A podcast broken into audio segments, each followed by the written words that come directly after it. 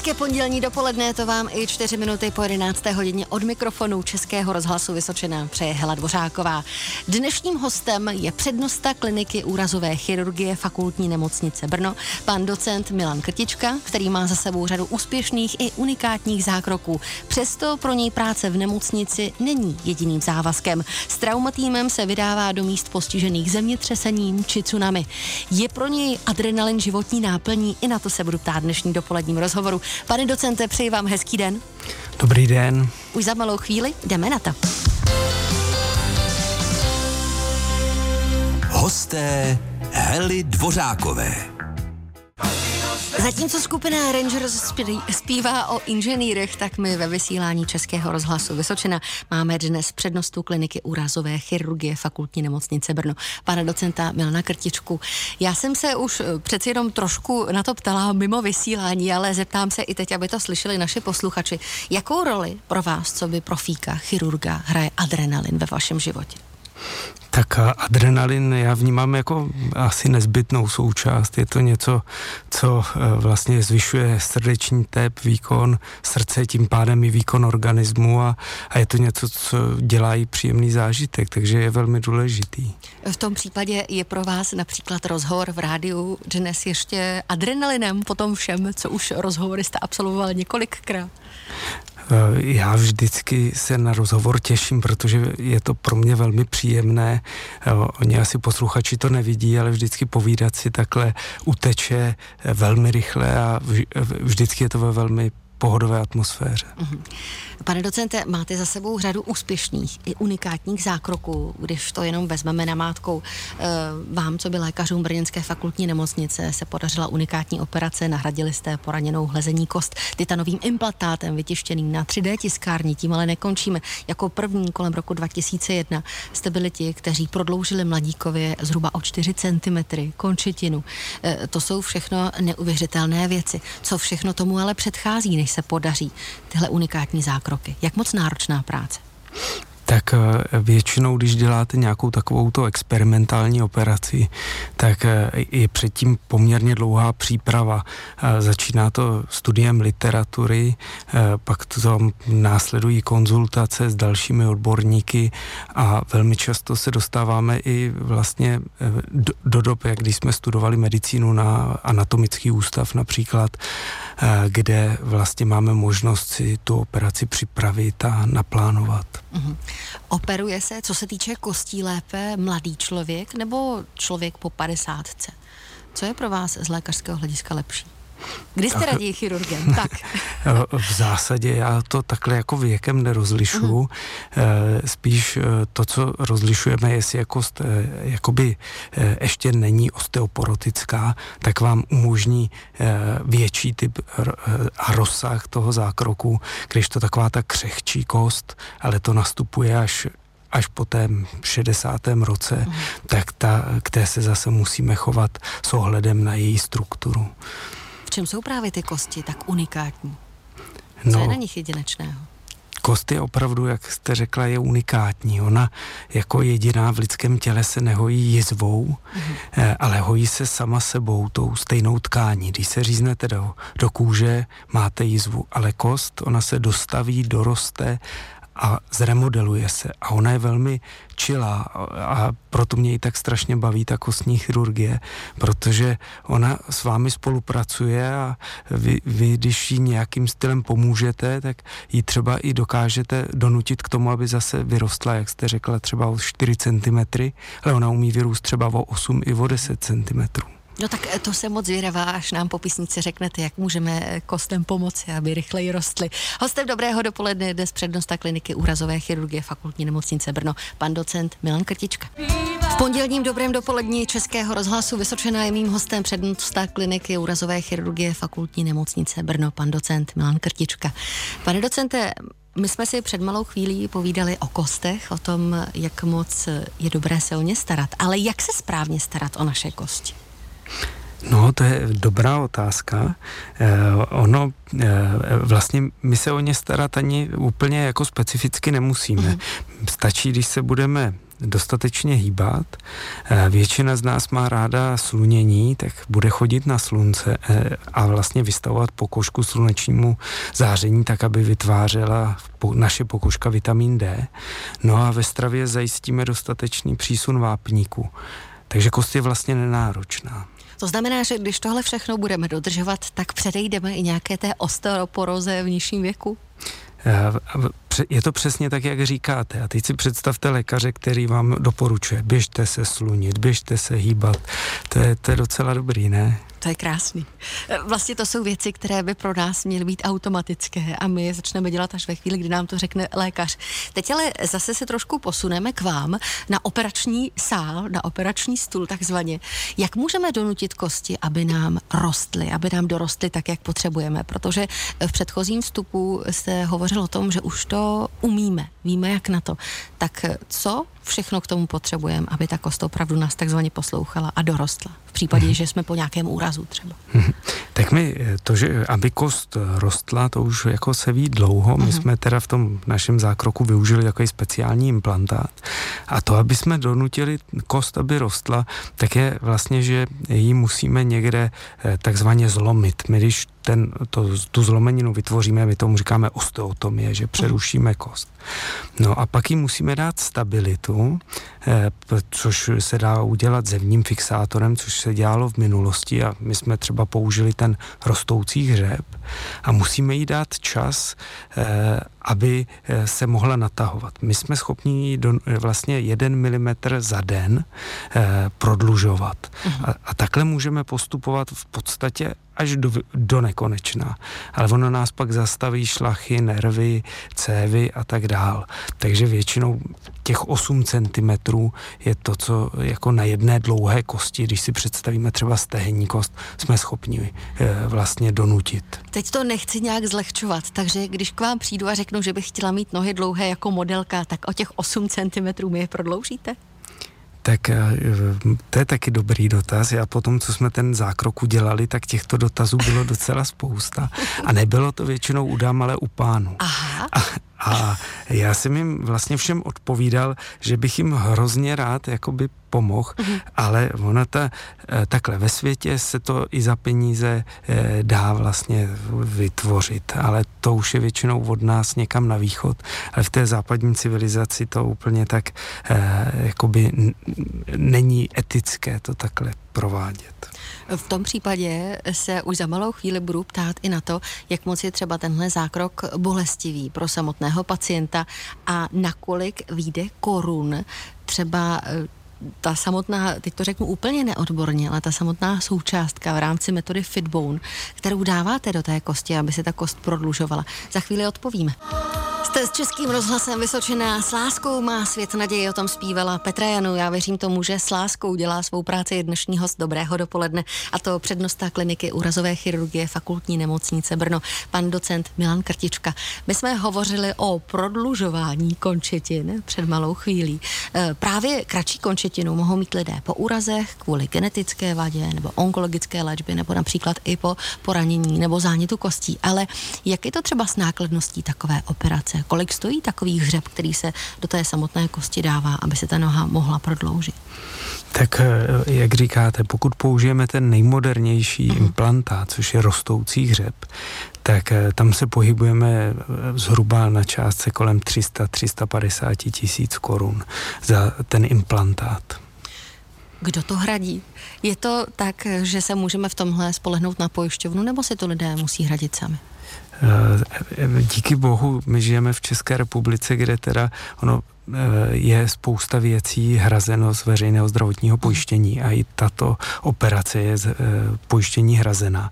Nicméně ne standardně, ale vždycky předtím následuje, no, předchází vlastně nějaká debata s revizním lékařem, který se musí vlastně ten výkon schválit a lékař, který indikuje ten výkon, musí dostatečně vyargumentovat, proč touto cestou a proč eh, vlastně tato metoda je jediná možná aby lidé měli ten kvalitnější život, tak mnohdy to prodlužování končetin je důležité. Ale jak moc je to bolestivé pro samotného pacienta, když tenhle zákrok podstoupí?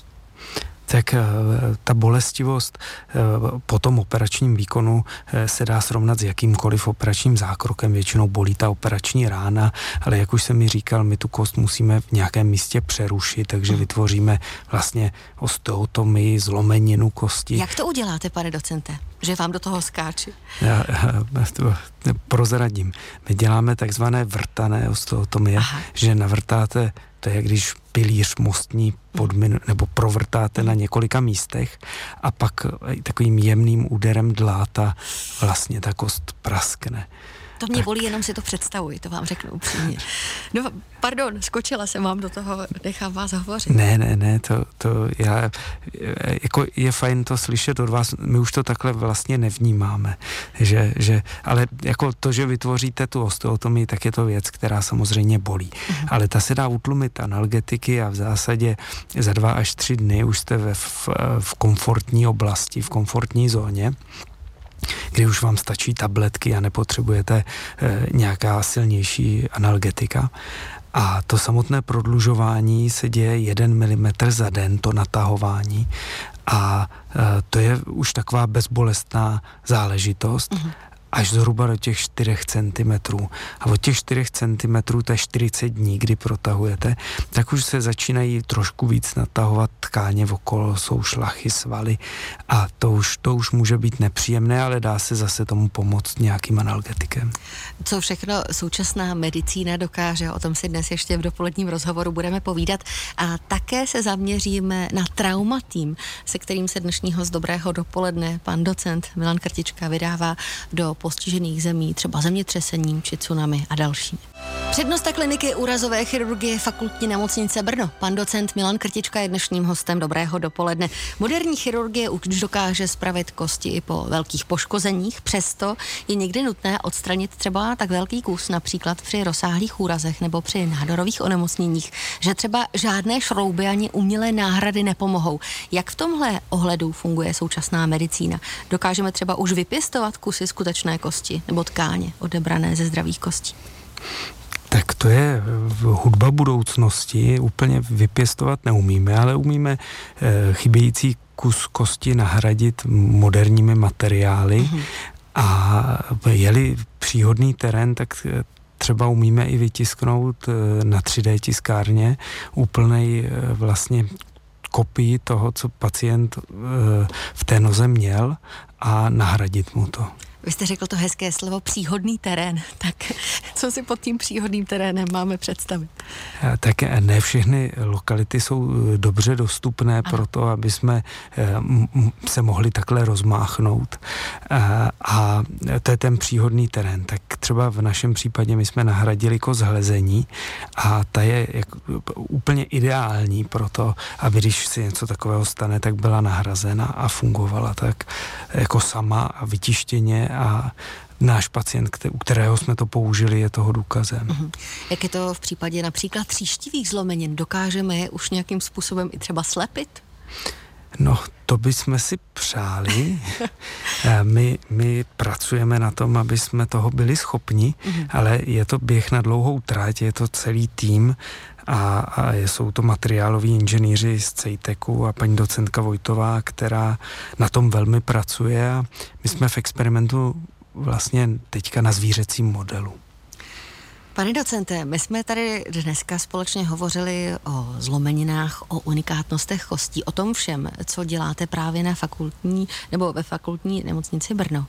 Ale to, co jsme prozradili v samotném úvodu, že jste členem i brněnského traumatýmu, jak moc se ta práce liší, práce v nemocnici od té, kterou vykonáváte v terénu, když jste někam povoláni?